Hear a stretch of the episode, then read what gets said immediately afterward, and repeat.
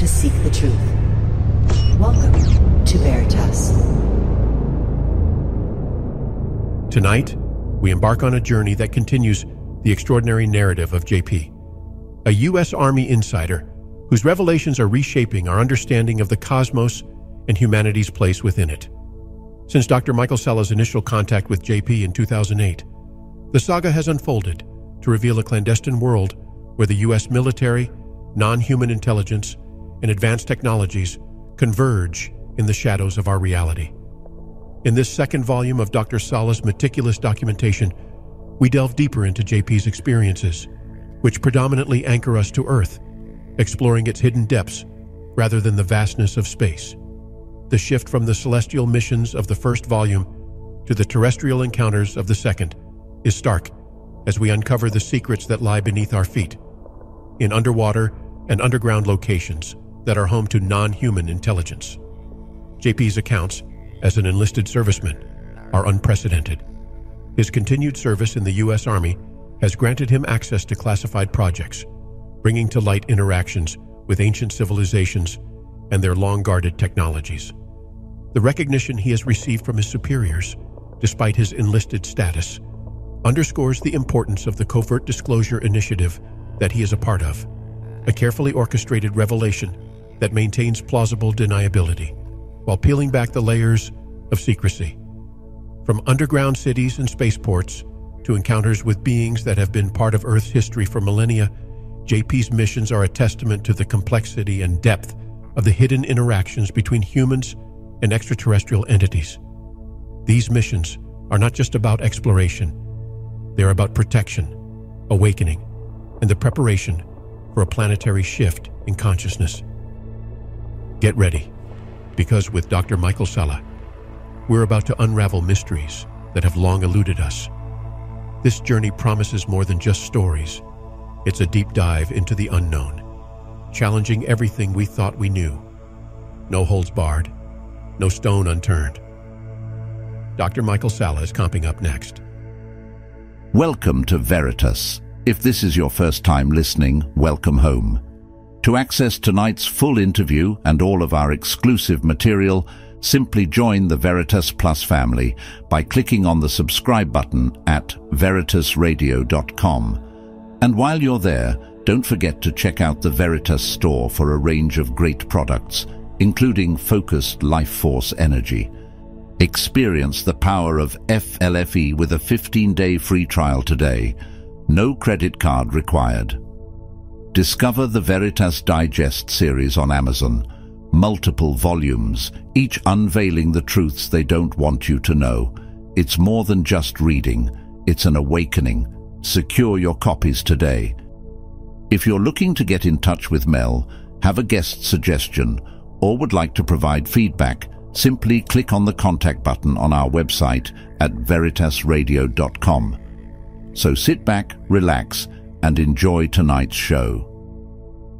And now here's your host, Mel Hastelrick. And directly from Tennessee, the new book is U.S. Army Insider Missions Part 2 Underground Cities, Giants, and Spaceports. His website is exopolitics.org.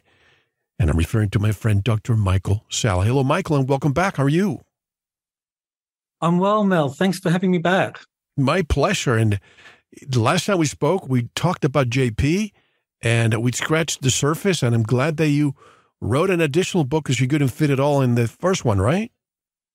Well, that's right. Yeah. I mean, there's so many missions that he's reported to me that I decided to make it a multi volume series. And, and so volume two just came out and uh, you know more mission reports are coming in so there will be a volume three and of course the first question because we have a lot of open-minded skeptics who listen to this program who say to me i love jp's story but how do we know mel how do we know dr salla that this is not a a plan by the deep state to muddy the disclosure waves well, that's a good question. Uh, I think it's I mean, there's a few answers to that. One is I've been working with JP since 2008, and uh, he has given me a, a, lot of information, and he's also shared photographs of the some of the spacecraft that he's been taken on. So, I mean, with JP, it's not just that he's having these experiences and is reporting on them because a lot of people do. He's also got photographs. And that was what convinced me to go public with JP back in 2017 because I've known him since 2008. He was telling me all these stories, and I thought, yeah, you know, fantastic story. Okay, great. And I just took notes. That was it. I took notes. But I thought, well, you know, there's no way for me to prove this. So I'll just keep a record of it. So that's what I did. In 2017, he started giving me photographs of these uh, anti gravity craft, and we're talking flying triangles, flying rectangles, and uh, flying saucers that he was seeing in the Tampa area around MacDill Air Force Base, which is where he was living at the time.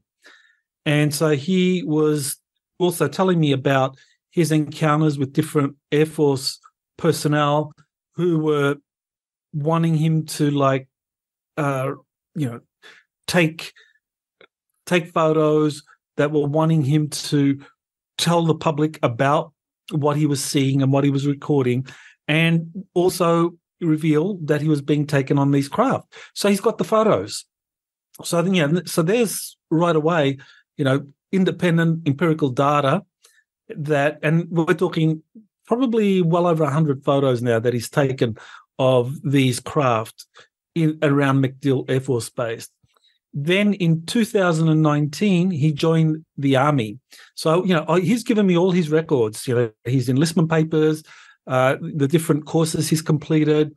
Uh, he's given me photos of him doing training, you know, shooting rifles on these uh, APCs with his buddies. He's actually taken me onto the base where he currently serves so I, you know, he gave me a, a guided tour with my wife of that. So he's absolutely the real deal. I mean, he's he's uh, a current active U.S. Army, and he's being allowed to reveal his experiences uh, by personnel in or senior personnel in the army. Who, uh, well, to be more correct, uh, within the Air Force and the Army, who want this information to come out. So there are white hats. There are people that want the public to know about these incredible technologies and the secret space programs exist. And, and I think JP is a special case because he is a contactee. And I, I think in volume one, I kind of explained that there were these agreements between the Air Force and uh, these Nordic human looking extraterrestrials that JP had contact with in 2008 that in exchange for the Air Force working with these Nordics, being uh, given access to Nordic technologies and being trained, that they would treat JP as one of the Nordics, kind of like assets. So they would protect him and expose him to different things and allow him to play a role in disclosure because that's one of the things that the Nordics want is like, you know, we're going to give you this high tech or we're going to train you in how to use this high tech. Um, but in exchange, we want you to agree to disclose this to your public. And so here's what here's our asset.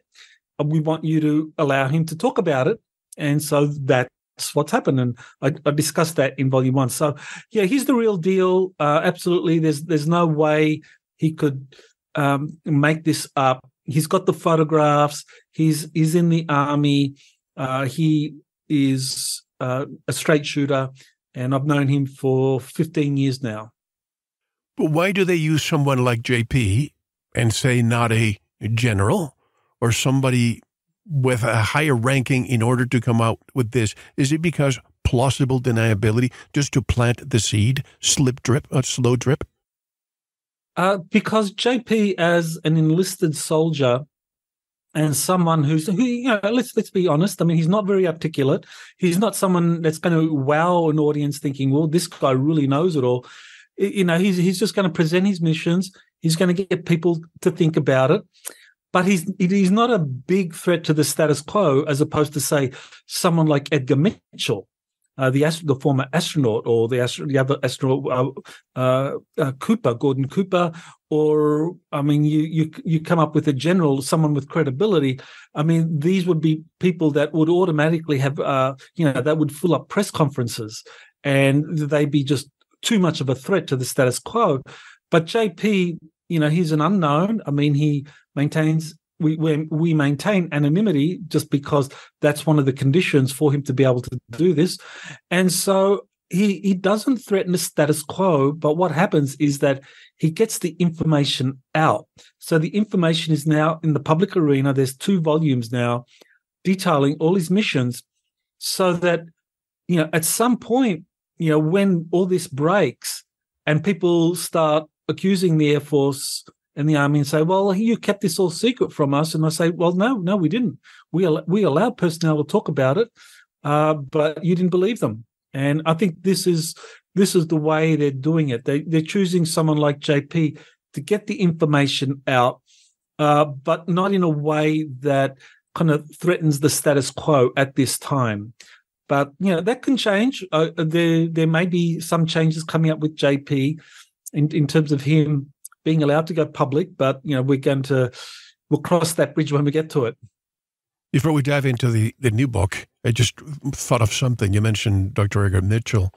I'm thinking of my conversation that I had with Dr. Stephen Greer about 15 years ago, and I believe he said he said to me that he wanted to interview Neil Armstrong. That's when he was alive, and he had a mediator go to him, and there, in response, the answer was, I would love to, but if I do, they're going to kill my family, so I can't.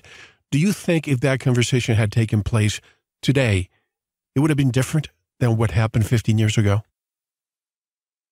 Well, it's uh, the environment today is much more conducive to whistleblowers coming forward. I mean, we are kind of like at this historic juncture where whistleblowers are being allowed to come forward, and and because of this National Defence Authorization Act, they can go come forward and they can go talk to the AARO office.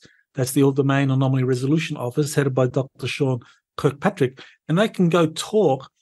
Um, and the non-disclosure agreements that they've signed with any entity do not apply. So that means that people like Edgar Mitchell, Gordon Cooper, many others that were read in, now they would have an outlet to go and speak about their experiences. But the problem, of course, is that currently the AARO office is a gatekeeper. It's it's kind of like a, a it's like a vacuum. It's just sucking in uh, information, but just releasing into the public arena this kind of very mundane, kind of like oh you know we've we've had like uh, an extra 150 sightings over the last 12 months. You know, bringing the total up to 800 uh, sightings since 2004 and uh, you know 50% of them are unknown. Uh, another another 40% we can explain as natural cause as natural phenomenon mistaken and so forth. Just give these mundane analyses. And the, the real testimonies are, are, buried. I mean this is we see this. I mean this is what's happening with AARO office.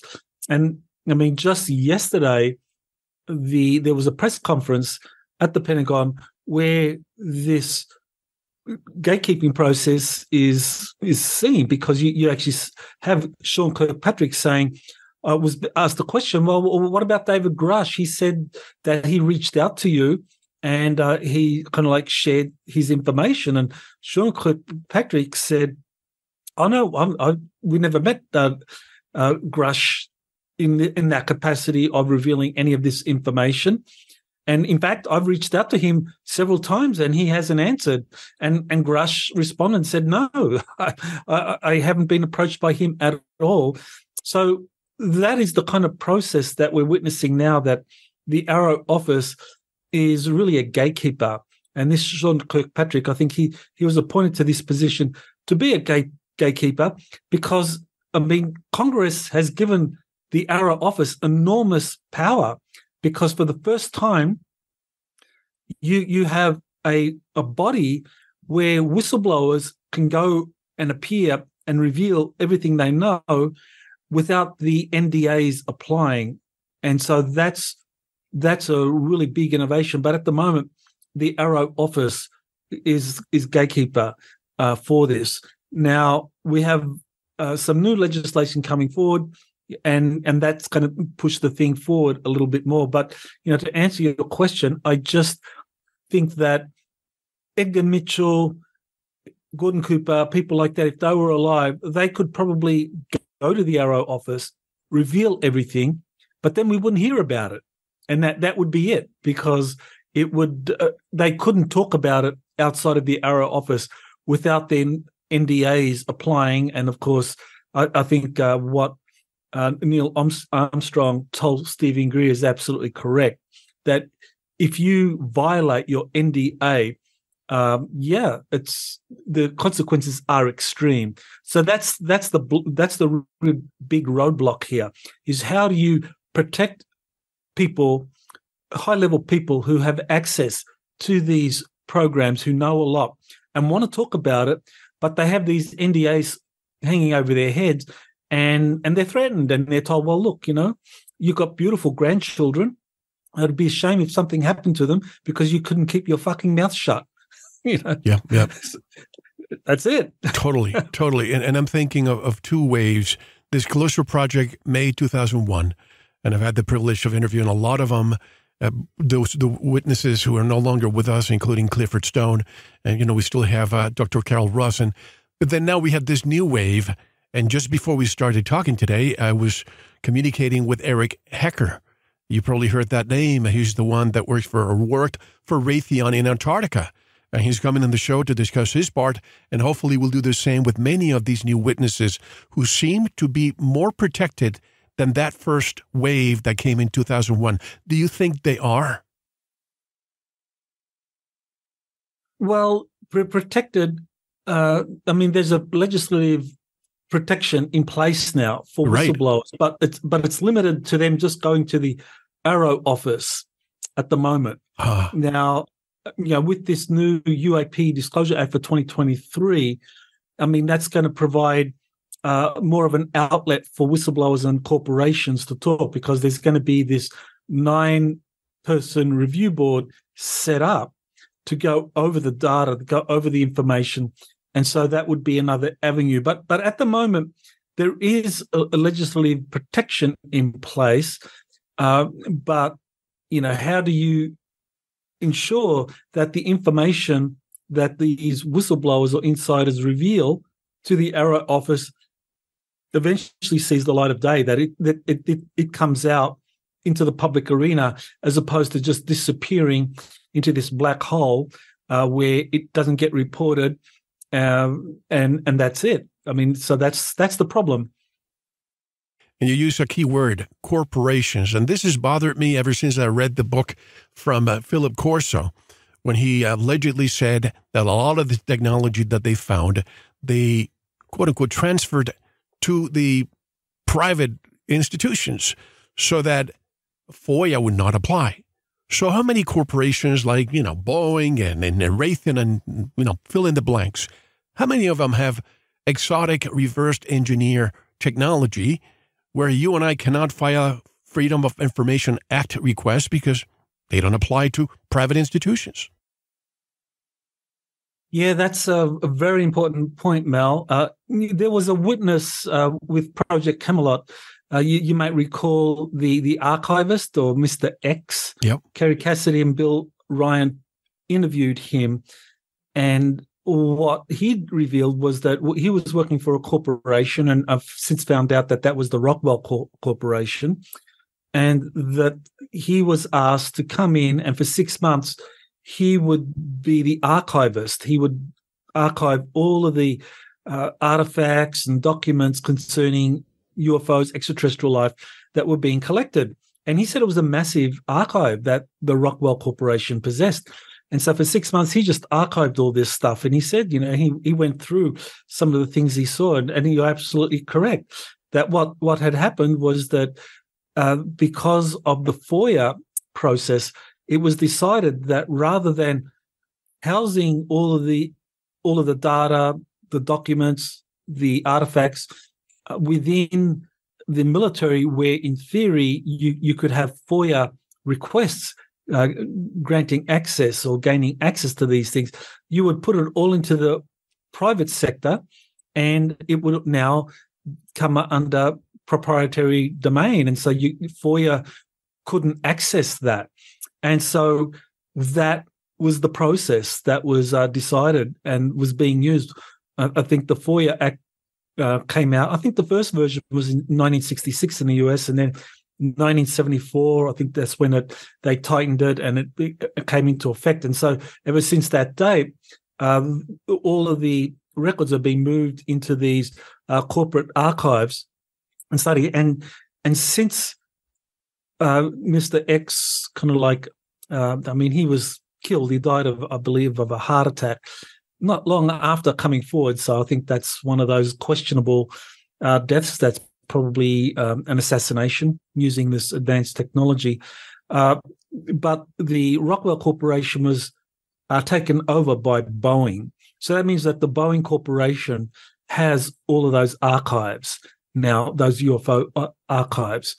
So I think what we can now hope for is that with this UFO Disclosure Act for 2023 that's about to be passed, uh, and this is why I was very, very impressed with it. If you go through that particular act and you, you go through its different articles, you know, one of the articles is that any kind of record, any artifact, document, anything that is in the possession of a corporation or military government uh, agency of any kind, that that has to be reported uh, to this review board that is being set up, and that eminent domain can be asserted over the over the over that um, that collection. And I think that's very important because it all started off with the military because it's the military that does the invest, initial investigation, crash retrievals, uh, and then they siphon everything off to the corporations for the R and D, and of course the R the, the corporations claim proprietary uh, ownership of that. But I mean, they were given that by the military, so I think it's a good thing that this UFO Disclosure Act asserts eminent domain and says, no, no. I mean, that actually be, still belongs to us, and we can call upon it at any time if you withhold any information. So I think that's a very important part of the process. But yeah, absolutely, the, the corporations they play a big role. It, it have played a big role in keeping all of this secret. I remember that was 2006 with Mr. X, and I remember also the heart attack and you know the other witnesses that came along, Dr. Pete Peterson and many of the others. Great time for Project Camelot back then. But let's go let's go back to JP underground civilizations. The, the, this is a topic that is a lot of intrigue for all of us here. Florida. There were underground civilizations in Florida. So this adds another layer to the mystery. Can you delve deeper into the first impressions that JP had when he entered one of them, and how did he compare to any preconceived notions he might have had? Well, you know, the one that he has visited the, the most is this um, this ant colony or uh, ant people colony. Uh, they're in in kind of like Florida in that Pensacola region, and he was taken down there, and he saw this uh, ant civilization with with uh, these beings who are clearly non-human looking, but humanoid in appearance in terms of like two arms, two legs, two eyes, and so forth. But of course, the eyes are you know rather than being in front, uh, they're more more to the side, kind of like a deer, and they they have kind of like some some antenna, and the, their skin is different. So they're clearly a, a non-human sp- species, but they're very intelligent, um, and they have advanced technology, and they have a, an ancient civilization there under the under underneath Florida, and he and the team that he went with when he visited that underground civilization uh, they were very impressed because uh, they saw a lot of uh, humans down there as well. And JP talked to some of these people. Uh, he, he talked to a former a homeless person who lived in the street and who was admitted into this ant civilization, and you know he was given sanctuary. And apparently, this ant civilization has been doing this for for centuries, thousands of years, even. I mean, you know, this goes back to the Hopi legends of the of the kind of like ant people giving the the Hopi sanctuary at the end of the third world and at the beginning of the fourth world.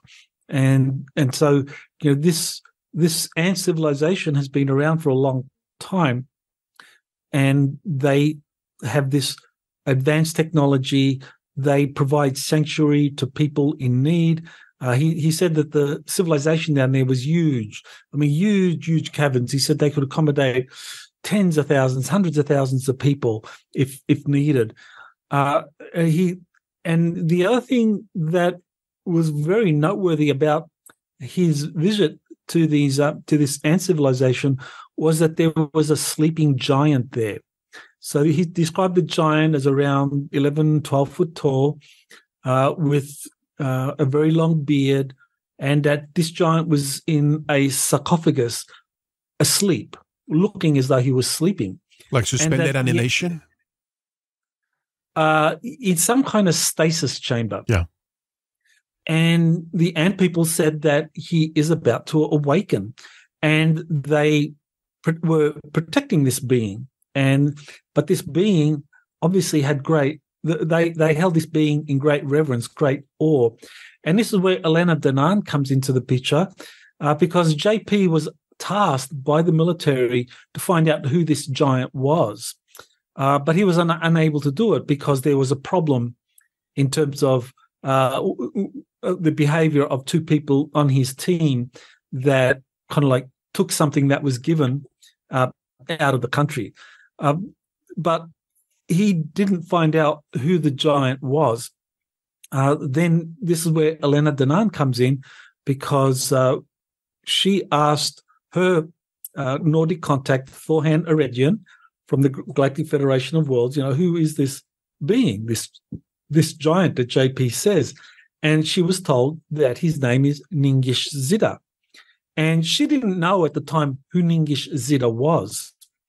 Uh, so we looked it up that Ningishzida was one of these uh, Anunnaki scientists that was part of the Enki faction, if you like. And, and he was known as the god of the good tree. And that was interesting that was very significant because one of the things that JP said he saw down there at this underground civilization that he that he said that he saw this he saw a a kind of a river stream, and next to it was this big tree, and he said that this tree had roots and branches that would extract water out of the that that would extract the water. So it, its roots would extract water out of the stream. I mean, not, all trees do that, so nothing kind of too unusual there. But it, it would extract copious amounts of water. It would filter that water, and then the water would come out of the branches, like you know, it would drop out of the branches, and that water had incredible medicinal and reju- rejuvenative power. So it was kind of like the tree of life in the in the book of Genesis. And so that was one of the things that you know, I talked to JP about.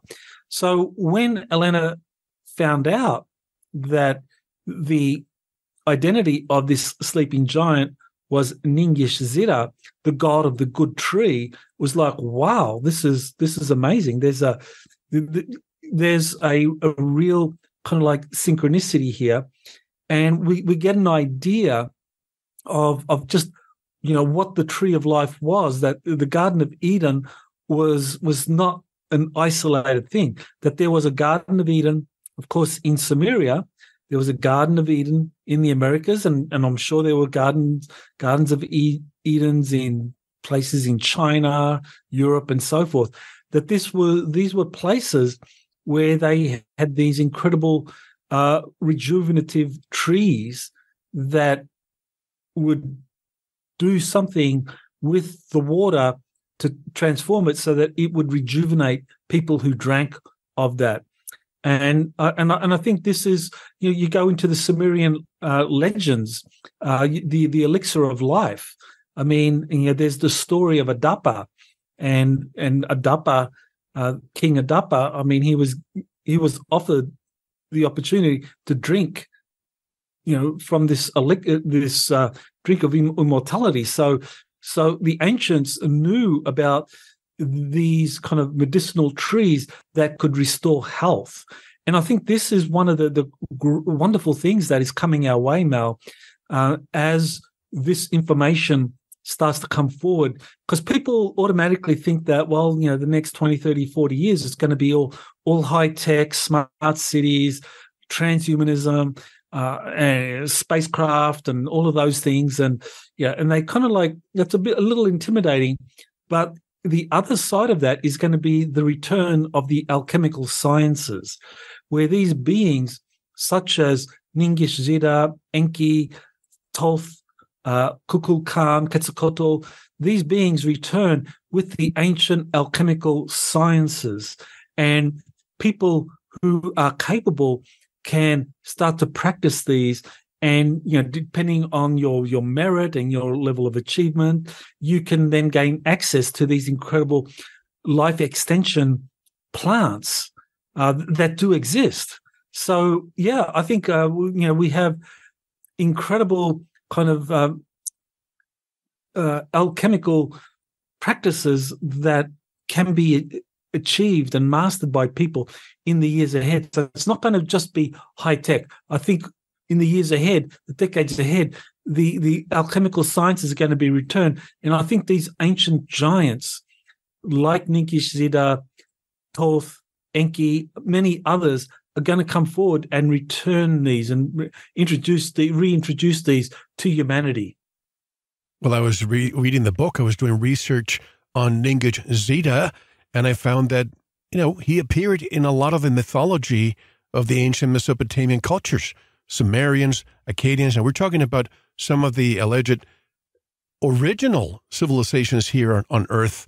And as you say, uh, on and and on Enki, um, you know, Sumer, Akkadian, Assyrian, Babylonians, all related to this individual.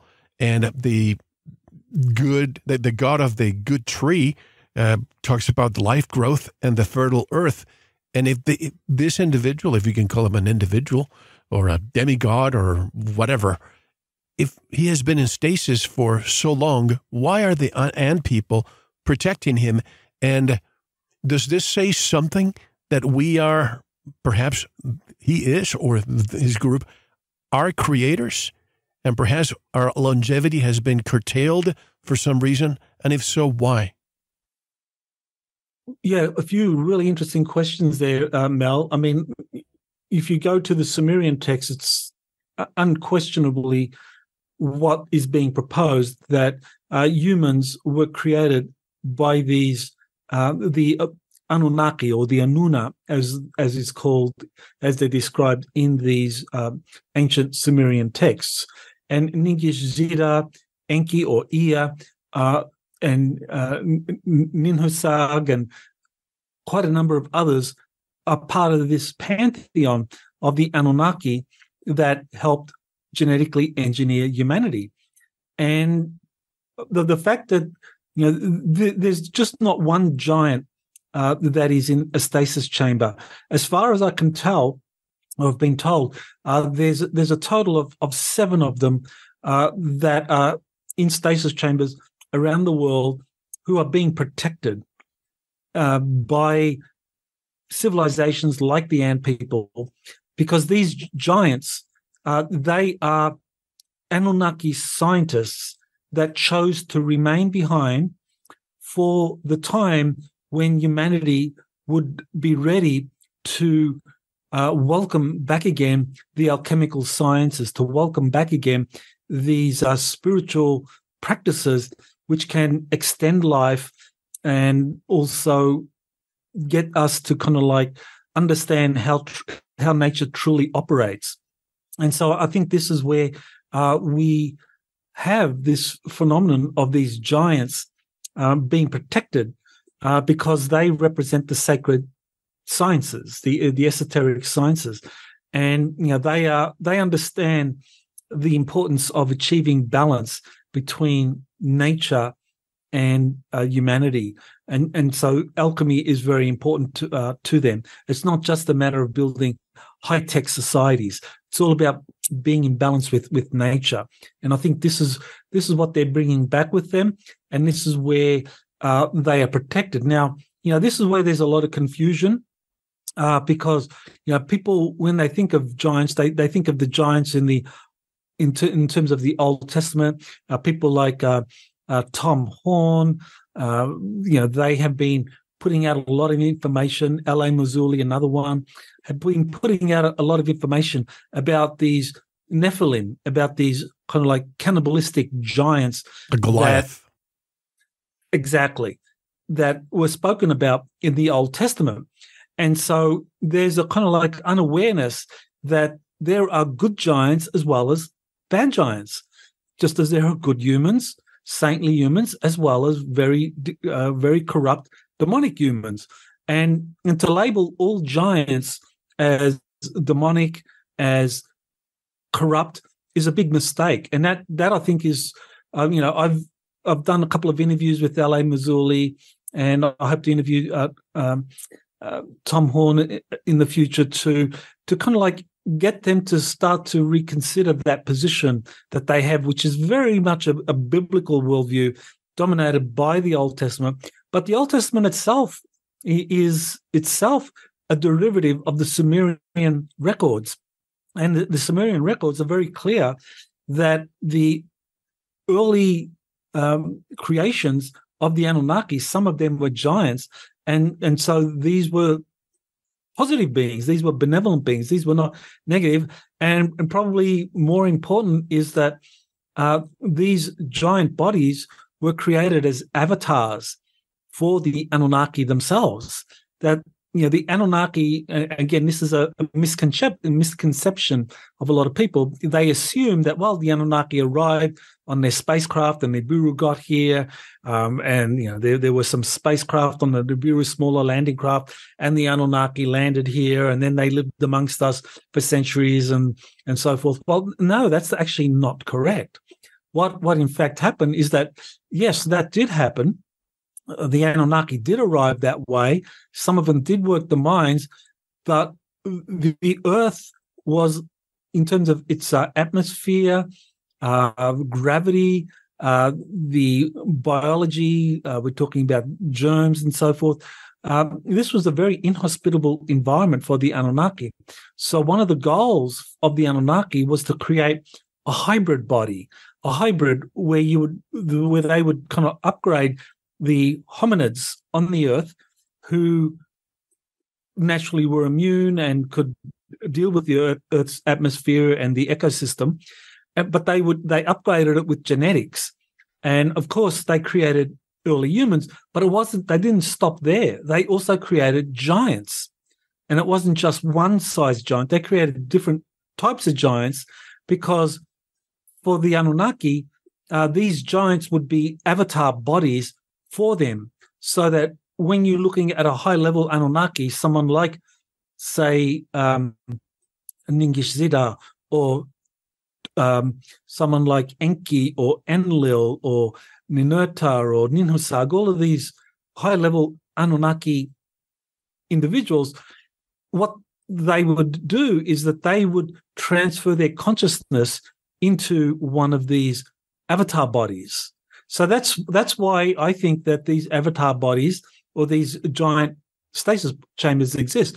That in, for example, this underground ant civilization uh, that are guarding that sleeping giant, who we believe is is um, Ningishzida, that the soul of Ningishzida is kind of like out there doing whatever, or is incarnated. You know, we, we're not quite sure where the soul is, but at, at a certain time, that soul will choose to go back into that avatar body and use it. Just just like in the movie Avatar. That I think is really what was going on with the uh, avatar bodies and and the giants, some of these benevolent giants. So to kind of like you know get to the point here, the giants, the the positive giants, the Anunnaki that are in these stasis chambers, I mean, th- these are avatar bodies for the some of the principal Anunnaki scientists and leaders to come in. And we need to separate that from giants who are kind of living on Earth as kind of like, you know, like Goliath, that they are fully engaged and they're here. And some of them are were, were cannibals and, and they were, and they did go to war and uh, against the ancient Israelites and others. So yeah, that, that sort of thing did exist, but it's much more nuanced than just, you know, giants, uh, uh, uh, uh, Nephilim, they're corrupt, evil, and they deserve to be obliterated. And now they're trying to come back, and we need to kind of like treat them with great suspicion. Let me unpack a few things you said because coincidentally, uh, last week I conducted an interview with Fritz Zimmerman. He works very closely with uh, L.A. Marzulli, who I've interviewed a few times, and we discussed exactly this topic of giants. And I'm not sure if you knew, but Tom Horn passed away a, a few days ago. I'm sorry to hear that. Oh well, that's that's well. Yep, oh, that, he did. That is a, a loss. He did, and you know, I know that his focus was on other things, but he was a good contributor to a lot of this ancient uh, information. And again, going back to these giants, I've seen the videos of alleged Anunnaki giants in stasis with a beard, and I don't know what to make of those videos. But beyond the giants and the videos, it's the ornaments that surround the giants, and it makes you really wonder who are they and when are they waking up and for what reason? And you just mentioned that they're waiting for the right moment to to do what they have to do. Why are the ant people considered a gift for humanity? I just want to be clear about the, the question. Uh, you, are asking me why are the ant people considered a gift for humanity? In the chapter or? of the ant people, you, you also say a gift to humanity. Ah, yes, yes. Well, that gift was uh, these seeds from this tree of life and some plants uh, that are bioluminescent uh, that could actually help uh, humanity if uh, they were introduced into the in, into the public arena. But the, the, the main gift was that they were given the, the ant people passed on some seeds from the tree of life to JP's team that took this to the surface. Uh, and that would presumably be so that you could actually grow another tree or more than one tree and or plants that have this incredible medicinal rejuvenative uh, property and I, and I think that's very very important that uh, the, the, pharmaceutical industry as we know uh, dominates western and global society in terms of any any kind of health applications. Uh, but true health comes from curing disease as opposed to treating disease. And you know, I'm sure you and your listeners are very familiar with that distinction. You're speaking to the you're you're preaching to the choir. Yeah, yeah, exactly. So you know, th- with, I think with this with this uh, gift for humanity, this uh, these plants and the seeds from the tree of life, uh, you have these uh, this this gift is the power to kind of like heal people and rejuvenate the body. That our body has has the capacity to live to a thousand years. I mean, yeah, and we know that because if you go to the Old Testament, uh, you you see you, you look at uh, the lifespans of some of these uh, patriarchs, these uh, uh, antediluvian uh, patriarchs, su- such as you have Enoch, you you have Methuselah, uh, you you have Lamech, you have Noah. All these guys lived to nine hundred years or more, and and then the the age after the flood uh, started to diminish rapidly. And so by the time you get to Moses, I think Moses lived to 120, and then David lived to, to 70. So what happened? I, I think there was uh, a degradation of the genetics of, of humanity that, uh, you know, I mean, we, we have chemtrails and uh, the poisoning of the water and the food supply.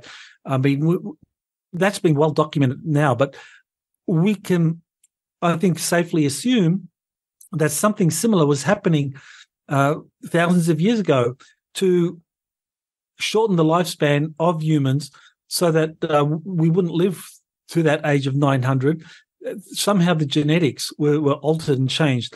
uh, and how that was done, uh, we can kind of like talk about that. But I think this gift for humanity is designed to start to reverse that. That there are plants in existence, and these trees with these incredible qualities that can reverse aging, heal and cure us of just about any ailment you can imagine. And and of course, you know, this has been known for a long time.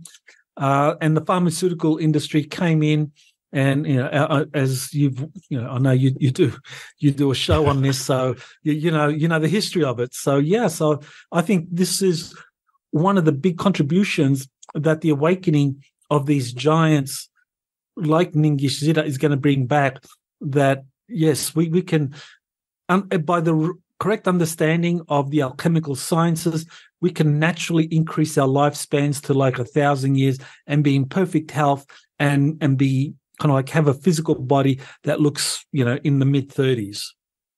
And that's the name, you know, that comes to mind. Methuselah, he's the longest one that I can remember. Uh, 969 years. He was the son of Enoch, the father of Lamech, and the grandfather of Noah.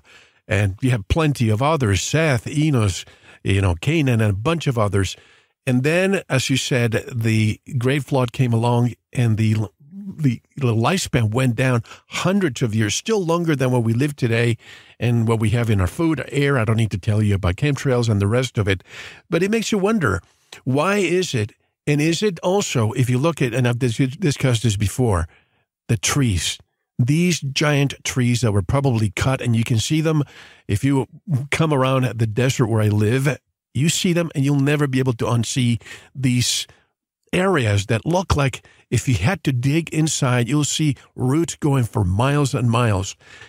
Do you think that at one point our atmosphere was fuller with oxygen and we had a different environment here where giants lived, and now because of gravity and the lack of oxygen, this is why we don't see them anymore?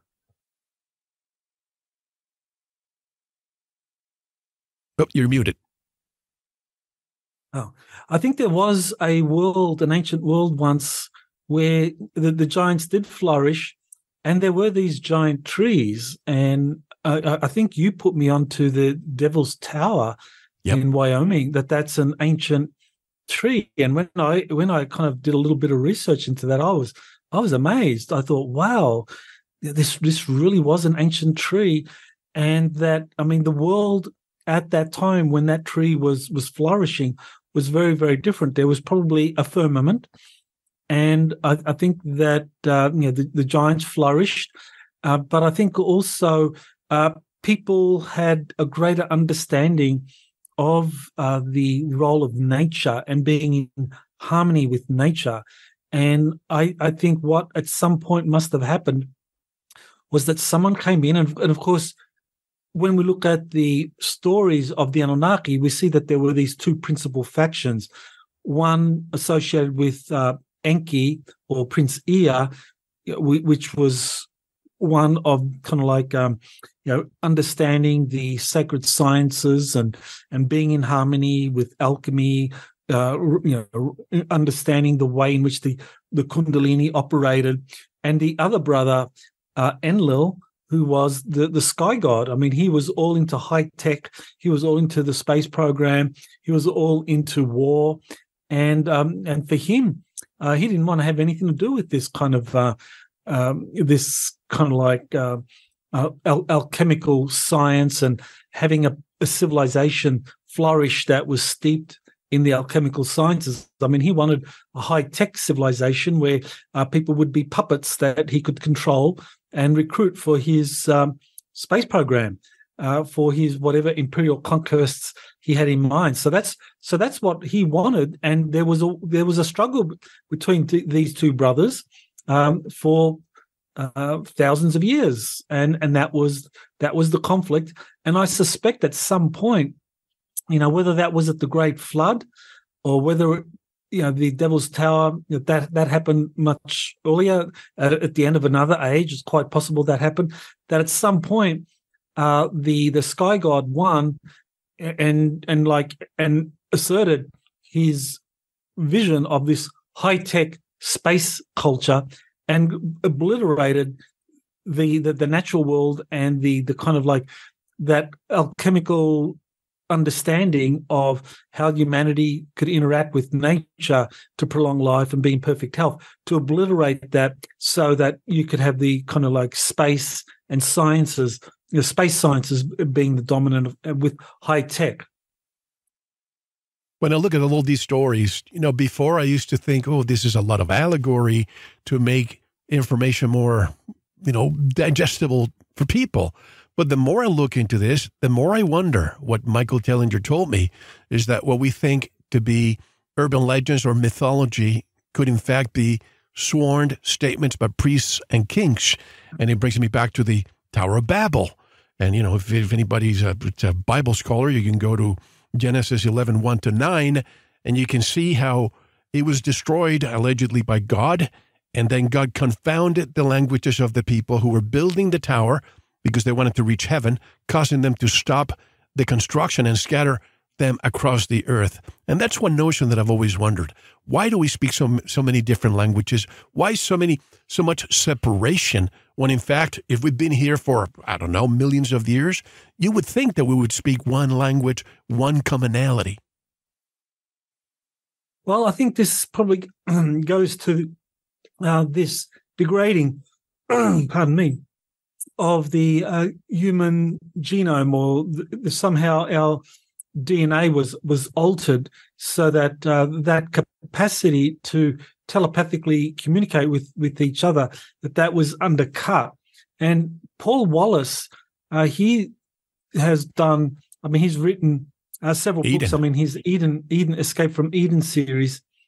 Uh, he and he discusses the Tower of Babel, and you know he makes the case, and and there's also Matthew Lacroix as well, the Stage of Time, where they where they discuss the Tower of Babel and make the point that at that point in time, uh, humanity was appeared to be, or, or at the very least, there were a lot of humans that were fully telepathic, um, and that that was the the lingua franca that the that the elite could communicate through telepathic means, and that this was something that uh, was of great concern to the gods.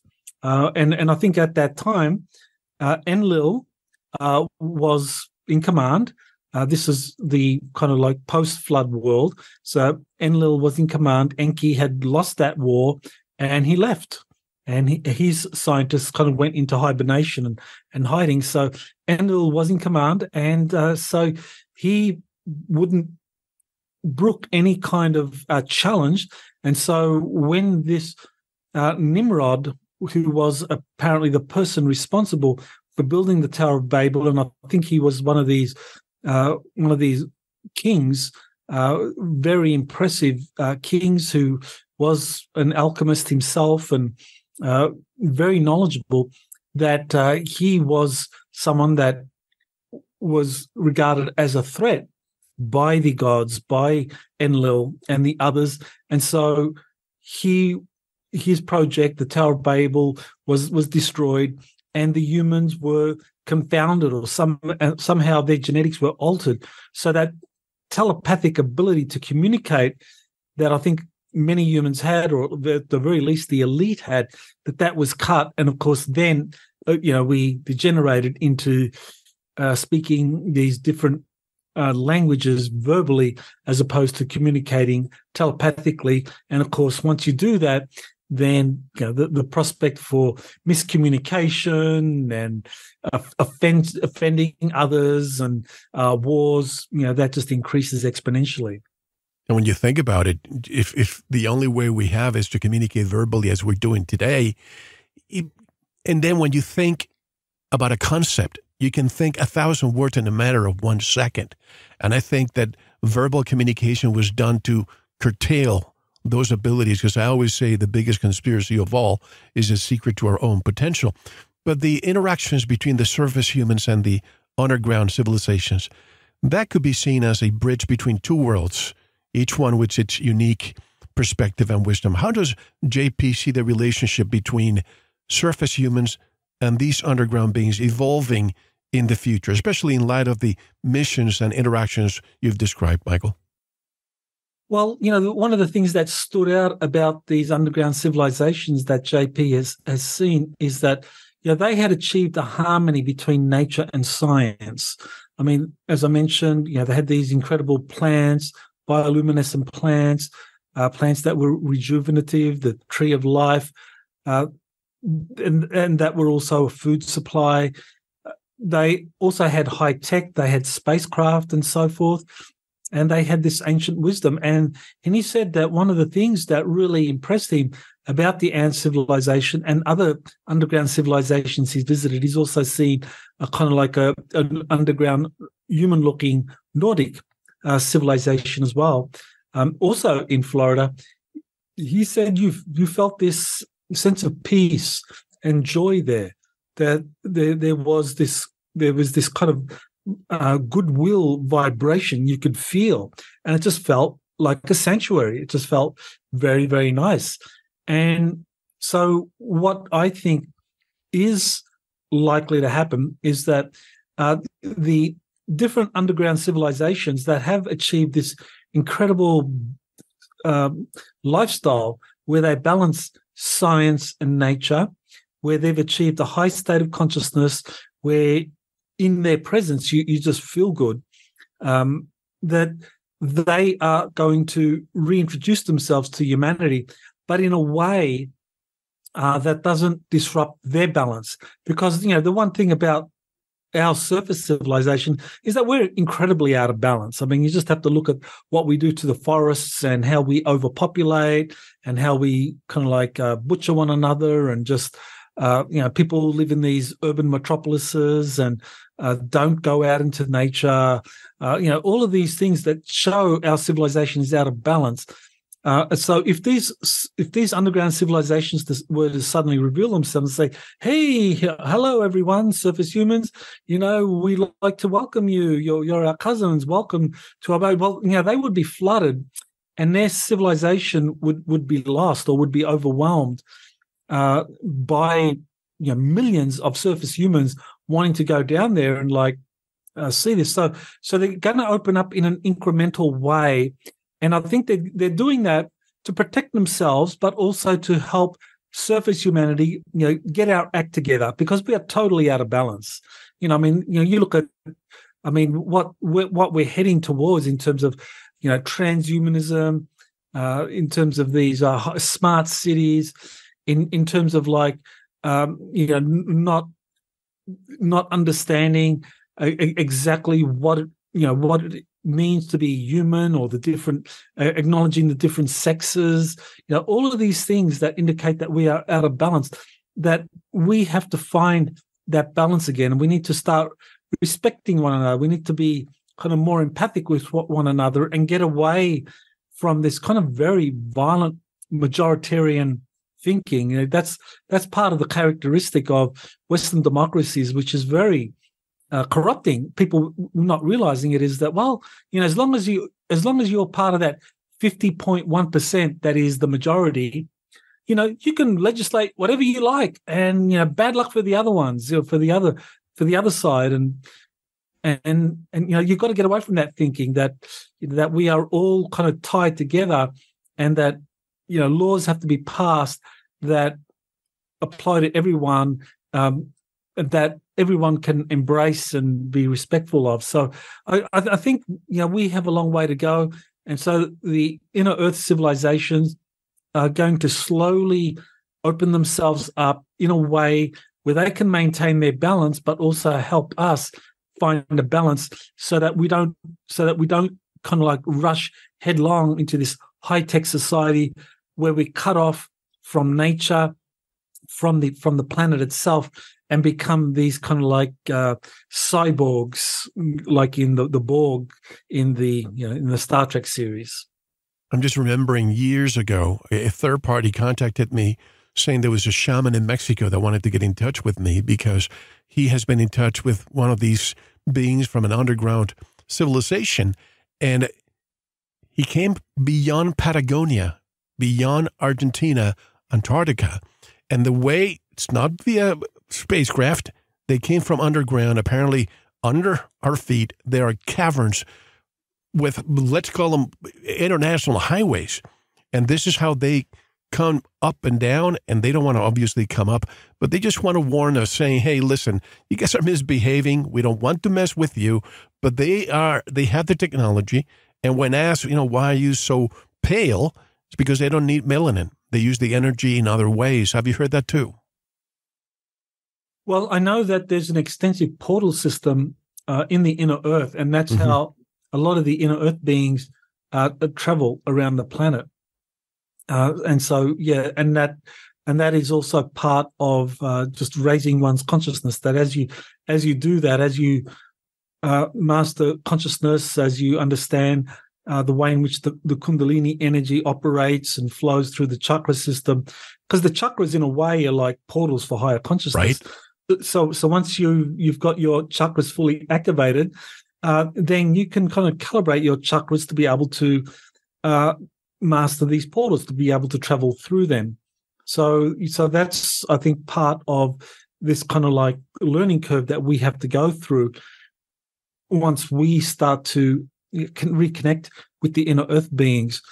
Uh, so yeah, so the the inner earth beings, uh, as as far as their um, uh, their their skin colors is concerned, yeah, I've I've heard that they a lot of them are predominantly kind of light skin, and and that's because uh, you know obviously on the surface of the planet, especially around the equatorial regions, the sun, um, you, you, um, the, the sun um, like the, the pigmentation gets influenced by the sun and people get very dark. But if you're living in the inner earth, uh, I mean, there is kind of inner sun, but it's not nearly as powerful as uh, the soul, the, the planet of the sun um, that's in the center of our solar system. So people in the inner earth you know they don't have that kind of very dark pigmentation. So people often ask well you know how, how come a lot of the inner earth beings and the extraterrestrials are light skinned and blue eyed and blonde and all of that? Well you know it's all about uh, pigmentation because if you're exposed if you're not exposed to a sun constantly then over a period of um, decades or centuries your your your skin color is going to change and that's and, and that's just um, you know that's just biology you mentioned Kundalini, and I, will, I don't mean to offend anybody about what I'm about to say. Well, we see the dogmatic aspect of religion and the dogmatic aspect of science. They both say, no, you know, Kundalini, this is just, you know, BS. It's uh, people who meditate and, and so on. But I've talked to people who say you, you need to really learn how to practice breathing because by breathing, you can actually move the spinal fluid all the way to your brain. And that's how you achieve Kundalini. But you ask somebody who's a, a, a religious overzealot or a scientific overzealous, and they both will tell, will tell you that's just anecdotal BS. Yeah, well, that's um, that's a good example of the way in which our science uh, disparages or just doesn't understand the alchemical uh, sciences. That yeah, the al- alchemic, the great alchemists of the past. I mean, they they did work with the Kundalini energies. They understood how to raise the Kundalini, as you're saying, using different different practices, and people would be taught how to breathe properly to to raise those Kundalini energies to achieve these higher states of consciousness. And you know, and as you achieve these higher states of consciousness, the the, the mysteries of the planet open up and you know there's there's so many kind of mysteries on this planet uh, that a, a, fully awakened being with uh, all the chakras opened up. I mean they accumulate vast amounts of knowledge. So i think this is part of the kind of the, the tradition of the the great masters you know whether we're talking about babaji or whether we're talking about people like uh, you know the count of saint germain or el Morya, the uh, different great masters. Uh, that these are beings that have achieved these high states of consciousness because uh, they understood how to activate the Kundalini energy, and that's something that's largely being lost. And and I think the reason is is very simple. Uh, that's being lost because the controllers don't want fully empowered humans. They don't want people with fully activated kundalinis who are able to um, navigate through the the portal systems of the earth and kind of gain tremendous amount of knowledge, where where they live extended lifespans in perfect health. I mean, that's the last thing the deep state wants because you can't control people like that. What the deep state wants uh, is kind of like people who are dumbed down, smart enough to be able to work the technologies that they're introduced to, but not smart enough to work out the alchemical sciences. So that's where the big challenge is for us now at this point in time is that we got to awaken people that hey you know you, you got to break the programming don't be just a, a tool uh, that is is being manipulated into being a slave for a system that doesn't care for you, that abuses you, that doesn't allow you to achieve your fullest potential. Un- understand that you have incredible potential. You can live to a thousand years. You can live in perfect health with, um, you know, just looking like you're in your mid 30s. And the, this is what you need to do and start mastering these alchemical sciences. And the Kundalini is a part of that. We have to take our one and only break. When we come back, I believe this was the second mission to an underground world. Am I right? This is what you discuss also in the second book. Am I right? Uh, yes, he's conducted several missions to uh, underground civilizations, uh, several missions to the Ant, Ant People civilization. Also, he's conducted missions to uh, spaceports, underground spaceports that are owned or manned by these Nordic looking humans who are likely descendants or a colony of beings from other worlds like the like the Pleiades. When we come back, we'll discuss more. How can people buy the new installment, Michael, and all of your other books? Our best place is to, is to just go to Amazon. They're all there. They're available under my name, Michael Salla, and uh, Insiders. Sorry, um, uh, the U.S. Army Insider Missions One and Two that those are the latest two books dealing with uh, JP's uh, missions. One more hour to come with Dr. Michael Salla and JP's fascinating story. This is Mel Halsterek, and you are listening to Veritas. Don't go anywhere. Thank you for listening to the first part of this important Veritas interview. To listen to the rest and all of our exclusive material, proceed to the Veritas Plus member section or join the Veritas Plus family by subscribing. Click on the subscribe button at veritasradio.com. Don't forget to visit the Veritas store for focused life force energy. Get a 15-day free trial of FLFE today with no credit card required.